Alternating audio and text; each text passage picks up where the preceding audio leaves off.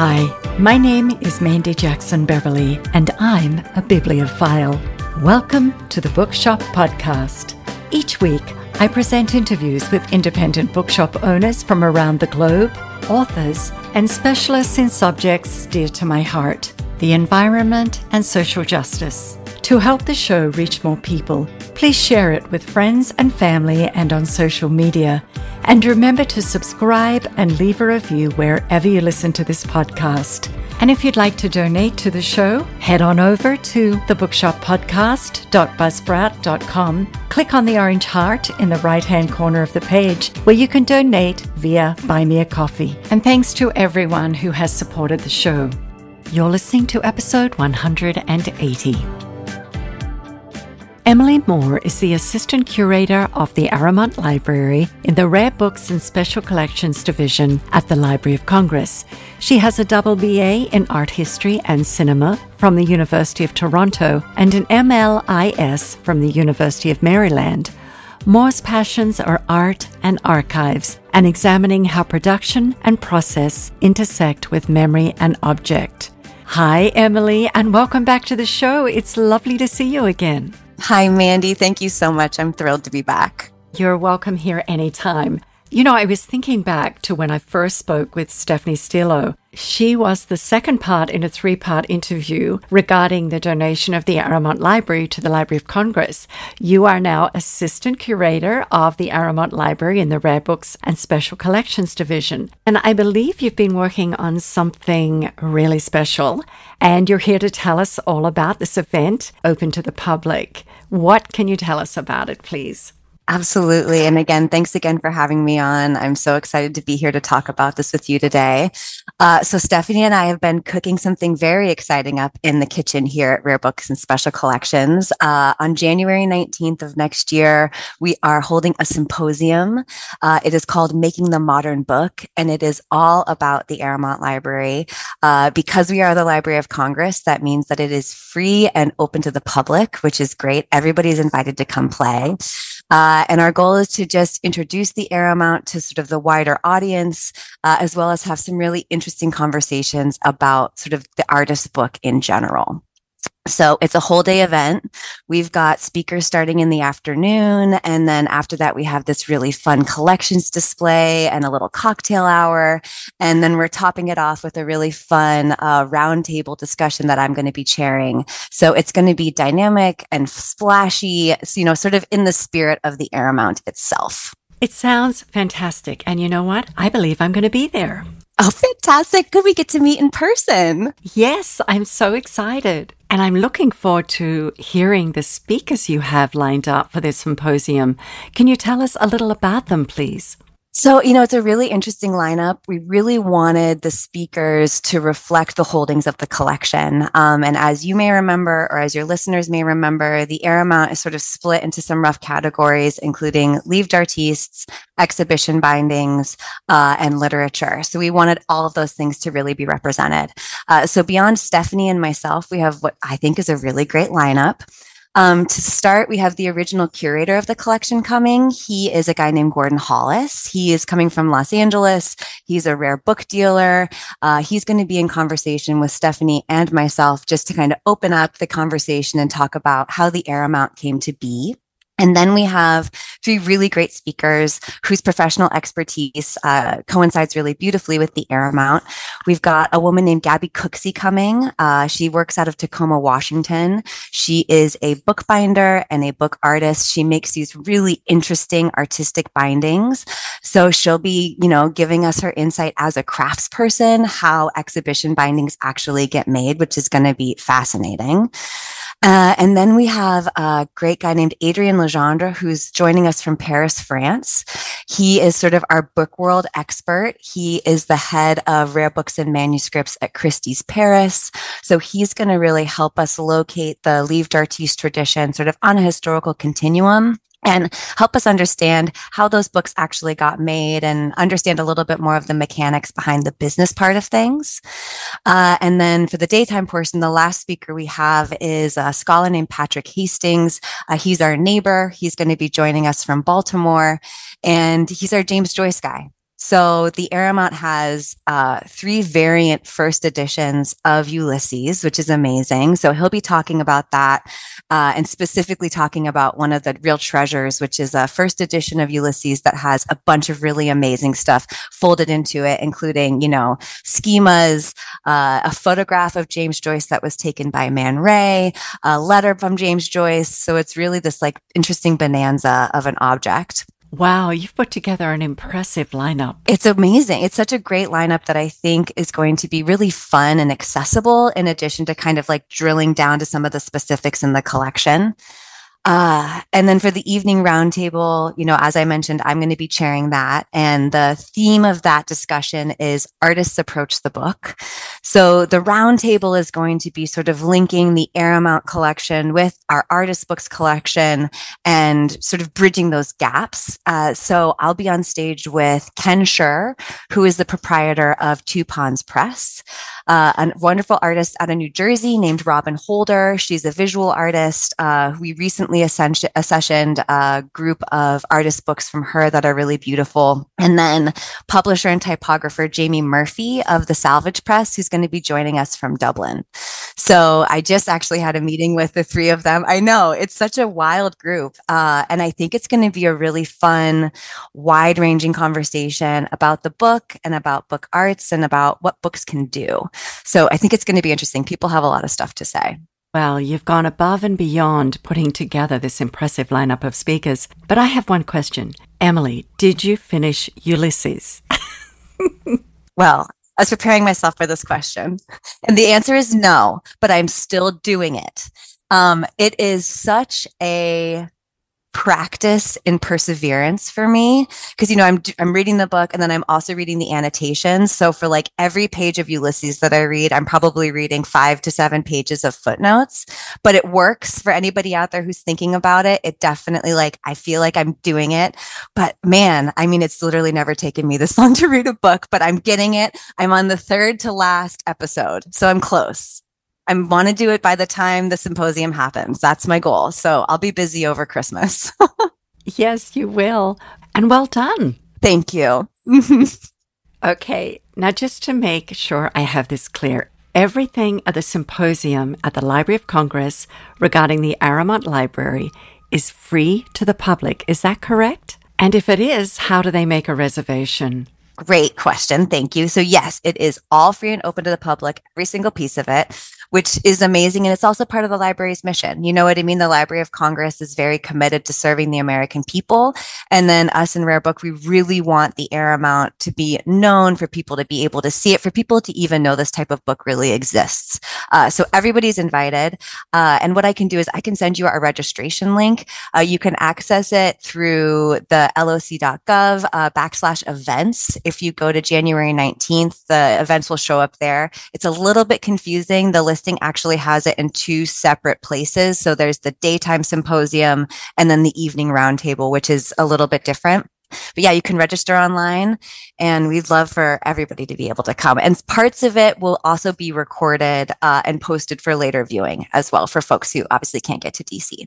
Oh my goodness, what an experience this is going to be yeah, it's going to be wild. It's and it's especially just after COVID to really be able to celebrate in person like this. We're really excited. Well, no doubt this has taken you months of preparation with people coming from overseas, organizing the speakers. And this event is at the Library of Congress. So, what happens behind the scenes when organizing events such as the Aramont Library Symposium? For example, how do you decide which books to display and the order of operations? And I know this is a big question, but I think our listeners would be really interested in the behind the scenes activity. No, and I appreciate you asking because it really is. I mean, it's a lot of work. And I think, you know, Steph and I work as curators, and that's part of what we do. And it's, you know, romantic and all of that. But then a lot of the work that we do is really just sort of like nuts and bolts type stuff. Uh, so there is a ton of stuff that goes into an event like this. So starting with just the display question, uh, creating a display like this, it really is just like a curator's playground. So my goal is to create a display that accurately captures the spirit of the collection while also providing a really good overview of what people can find in there. So it's a lot of looking for sort of patterns and main themes and then trying to choose items that reflect that well. So I'm setting up, there's going to be three different displays. So we've sort of distilled it again into like literature, livre d'artiste, and exhibition bindings. And then within those parameters, I'm choosing items that are just representative of the collection and also ones that I'm hoping will speak to the audience because you don't want to pick stuff that's so sort of opaque that people can't connect with it. I want people to both be surprised by what they see, but then also see themselves in the collection as well so that it's sort of welcoming and accessible. And then, frankly, this next part is a little bit self indulgent, uh, but I'm definitely choosing items that are close to my heart uh, it's this delicate balance of like accessibility and communication uh, that is it's fun to strike. It's definitely challenging though. I can tell you right now i have pulled way too many books and i'm going to be going into the editing part of things which is it's difficult. It can be a little painful uh, and then beyond that fun part, there's, yeah, there's just a ton of logistical work. So we have to do all the stuff in terms of like, you know, making the labels, creating handouts, figuring out tax and visa information for our international speakers, figuring out advertising and scheduling. And, you know, the Library of Congress is a massive institution. So there's a lot of cross departmental work going on, and my library colleagues have just been totally incredible they're used to putting on this type of event, which is great. This is new for me. Uh, so I'm leaning heavily on those folks. So we've got tech people, we've got communications people, we've got security, we've got folks from our own division from Rare Book who are going to be helping out. It's, I mean, it really, you could say it takes a village, but I think it really takes a library to pull something like this off. It sounds like you're organizing a huge wedding. Yes, it's funny that you say that because I literally said that to Stephanie today. Like it does, it feels like a wedding because there's also catering involved. So it's yeah, it's this whole. And I will admit too, I'm getting a new outfit for it, so that's a piece of the planning as well. Sometimes I think planning what you're going to wear when you've organized such a huge event is the most difficult part of the process. But tell me, do you have a favorite book from the Aramont Library that you're putting on display specifically for the symposium? Right now, my favorite book is a collaboration between uh, Saint-Pol-Roux and Georges Braque. It's called Août, August in French. And the content of it is really interesting, but the thing that I love about it right now is it's a purely aesthetic choice, but it has this incredible exhibition binding. So it's a sort of rectangular shaped book that has, I believe it's goat skin, white leather cover that has these geometric colorful bands that kind of radiate from uh, the center out and kind of wrap around the book itself. And it's, it looks a little bit like a lightning storm, but in a lot of different colors, while also still being sort of edited um, and almost kind of simple in the way that it's laid out. So I love that book right now, and it will be in the display. That sounds truly unique. And plus, I love Braque. Me too. You and me both. There's going to be a fair amount of Braque. Perfect. And Emily, how are you integrating the Aramont Library into the wider library? And what questions and hurdles are you encountering as you prepare?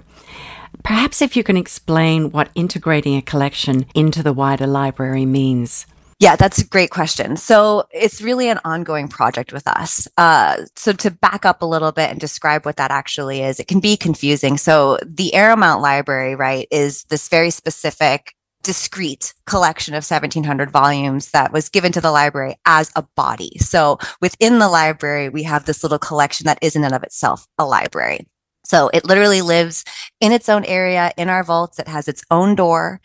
Uh, but with that, we are trying to integrate it into both the collections that we have in Rare Book and then the library more broadly. So in the Rare Book division, uh, I actually think the keyword is the whole title, Rare Book and Special Collections. And special collections is kind of this catch all term that's used to describe things like ephemera and realia and archival collections. So those things all exist under our umbrella. So integrating the Aramont into Rare Book, part of what we've been doing is locating artists, for example, that are in the Aramont and kind of tracking them to other works by that same artist that we already have in our collections. And then expanding that into the library as a whole. And it can be a little bit complicated because we are such a large institution. Uh, so one of the questions that we ask ourselves quite a bit is both, you know, what is our place in the Library of Congress as a division? And then what is our place in the wider world of books and access? So, like I said, rare, rare books and special collections. And we collect all of these different things.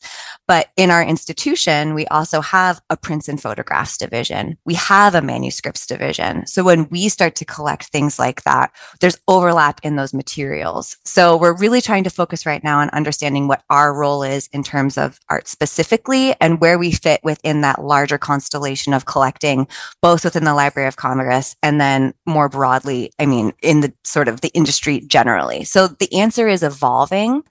One of the ways that we're exploring it is having the Aramont actually serve as a basis for what we're going to keep collecting. Uh, so, as an example, we recently acquired a copy of Goya's uh, Tauromaquia, which, if you haven't seen it, it's stunning. Uh, and that is directly related to the Goya holdings that we have in the Aramont. So, we looked at what we had in the Aramont, we looked at the holes, what we were missing, and then we're going to start to collect to kind of start to fill those holes up. Does that make sense? Yes, it does. But just so I'm clear, this means that everything is done electronically and the books actually stay in their own separate little library collection. But people will have access online. For example, they'll see, oh, this book is connected to this, kind of like a spider web or, or more like a family tree, I guess. Does that sound right? Yeah. So, I mean, I think it is. It's definitely, there's both, yeah, the physical location of the stuff, which is exactly like you're saying, it'll sort of continue to live by itself. And then there's sort of the more, the like larger uh, cognitive choreography that we do around our collections. And so when you go into the catalog, say you're going onto the Library of Congress catalog, everything will be findable by the Aramont collection. All the catalog records will actually have that. And then, yes, we do use things like subject headings or artist names so that somebody could click on, say, Georges Braque, and all of the books that have Georges Braque in it would pop up, including things like the Aramont. Wow, what a lot of work that must have been. And ongoing, I'm sure. And like you said, within every department. Yeah. I mean, it's amazing. Emily, you mentioned Livre d'Artiste. Can you explain the links between artist books and Livres d'Artistes, please? Mandy, this is a tough one. and literally. That's why I asked it. And I'm sure you're the one to give us a full explanation. Yeah, well, I think about this all the time, probably too much. Uh, and first, I would like to say that I reserve the right to change my mind here. and I also want to acknowledge that there are some very strong opinions on this, uh, some of which will be different than mine. So I'm speaking of myself as I go into this uh, answer. So, artist books, in my conception, are book or book like objects that may exist both as unique pieces or as multiples, by which I mean unique piece, it's there's only one of them, that's it, or a multiple might be made sort of in additions. I think when you think about artist books, artist intention is really important here. There are artist books in the collection that do not look or behave like a traditional book, but the artist intends them to be understood as such. Uh, so, for example, I could think of an artist like Julie Chen, who works out of California. She creates these really amazing sculptural books. Uh, and her work requires sort of this balance of interaction and play between object and reader, uh, which is in itself sort of like a book like behavior. Uh, a livre d'artiste, on the other hand, is a little bit easier for me to define. It has more of a codified definition. Uh, more or less, these are going to be luxury publications that feature original work by an artist. So they might, they're typically going to be prints, whether that's, you know, lithograph or some kind of intaglio process. Uh, they are published in limited editions and they're generally a collaboration between a visual artist, a writer of some type, and then a publisher. And the real golden age of the livre d'artiste, uh, as represented in the Aramont Library, is really going to be these publications that are created in the first part of the 20th century, primarily in Europe, mostly in France. Uh, but of course, there are tons of books being made in the livre tradition that fall outside of those sort of temporal and spatial parameters. But that's, I think, a good rule of thumb. And uh, these books, the Livre d'Artiste, are they still being made? Are publishers still printing them? They are. And actually, and there's conversation around livre d'artiste. A lot of folks also talk about fine press materials. And some of the folks that are going to be at the symposium are still working in this tradition of original art and collaborative work as well. And that's part of what we wanted to try to pull out was understand, you know, we sort of have this historical body of work that we're very interested in, but then we know that there's also this continuum that people are still doing. And it's, it, it definitely exists and needs to be mapped out. Could you say that the livre d'artiste is more of a collaborative form of literature, or rather a collaborative art form, in that you have the artist, writer, and publisher? Absolutely. Yeah, I think that collaboration is a really good way to think that through. I mean, there are absolutely livre d'artistes that are not collaborative. I'm thinking specifically of something like Matisse's Jazz. That was just him doing that. Uh, but again, it also has the original art in it. So I think that that's also a really big piece of it is that sense of the original print. And this is what makes the Aramont Library collection so remarkable. I remember when I spoke with Gordon Hollis, the original curator of the Aramont Library, his knowledge and love for the collection and every single book was highly impressive. He's wonderful. And he's got such great background stories on it. And it's, yeah, it's really only information that he has, uh, which really just uh, enriches our understanding of the collection so much more because it really is bigger than the sum of its parts in a lot of ways. So it's important to have that perspective. Yes, having Gordon's original stories to go with the collection is definitely an added bonus. Okay, Emily, I know you're still reading Ulysses, but what else are you currently reading? I am. I have sort of put some other things in. So, you know, my husband and I, we went on vacation in Greece in September. So I took along a collection of uh, Greek short stories with me, which was great. I always like to read something that's located in the place that we're going. Uh, so that was a pleasure. And then I also just finished a really great book by a scholar named Catherine Grant. It's called A Time of One's Own. And uh, in it, she maps uh, like sort of contemporary feminist histories in art. So it's a really interesting exposition and exploration of how sort of like feminist and queer theory uh, is embodied in the art practices of a bunch of people I had never been introduced to.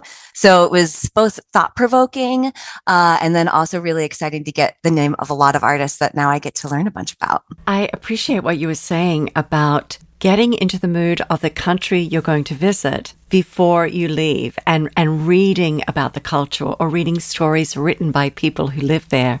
Yeah, and you get that perspective and like you're saying like the cadence of a place which i feel like is so important and especially when you're traveling obviously like you want to have that sense of what's happening historically but then to access that culturally i think is just another level. It's like experiencing like a local food. You want to have all of those different flavors whether they're aesthetic or literary or what it is. It's such an enriching way to prepare yourself to travel. I love that you used the word cadence which is one of my favorite words when describing beautiful literature. I found that some of my favorite pieces of writing were more often than not written by writers who also are artists or musicians or dancers. In other words, they've experienced another form of creativity apart from writing. And this is another reason I'm excited about viewing the Livre d'Artiste books at the Aramont Library Symposium.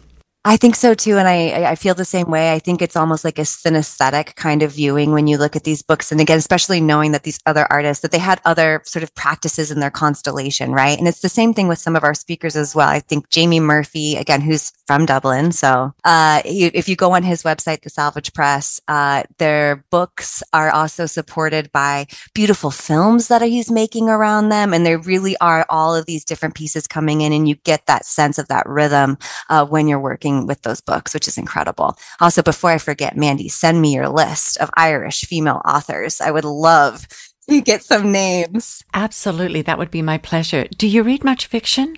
I do. Yeah, I love fiction. I do too. And I just love the scene around books, around literature. It's somewhat unique and extraordinary. It is. It's exciting and it's comforting and it like makes me feel like there's always possibility. I'm just looking at my books right now on my shelf and I'm like, oh, there's so many wonderful things to discover. Like it's a little bit cliche, but it's true. It just, it, it makes me feel like things are expanding. And let's face it, reading is the cheapest form of travel. We can go to different countries, different times, a different universe. And yes, you're right, it's exciting. It's grounding. Yes, it is. Emily, as always, you're a gem of information. I wish you all the best with the symposium, and I cannot wait to meet you in person. And for anyone interested in attending the symposium, you can find all the links in the show notes. And Emily, I will see you in January. That sounds great. Thank you so much, Mandy. You've been listening to my conversation with Emily Moore, curator at the Library of Congress, regarding the symposium at the Library of Congress in January titled Making the Modern Book, the Aramont Library. Make sure to follow me on Instagram, Twitter, and Facebook at Mandy Jackson Beverly. And check out my website at mandyjacksonbeverly.com. And if you'd like to contribute to the Coffee Fund, go to thebookshoppodcast.buzzsprout.com, click on the little orange heart in the right hand corner of the page, and you can donate through Buy Me a Coffee. For information regarding sponsoring an episode, email thebookshoppodcast at gmail.com. The Bookshop Podcast is written and produced by Mandy Jackson Beverly. Theme music provided by Brian Beverly, executive assistant to Mandy, Adrian Otahan, and graphic design by Francis Farala. Thanks for listening, and I'll see you next time.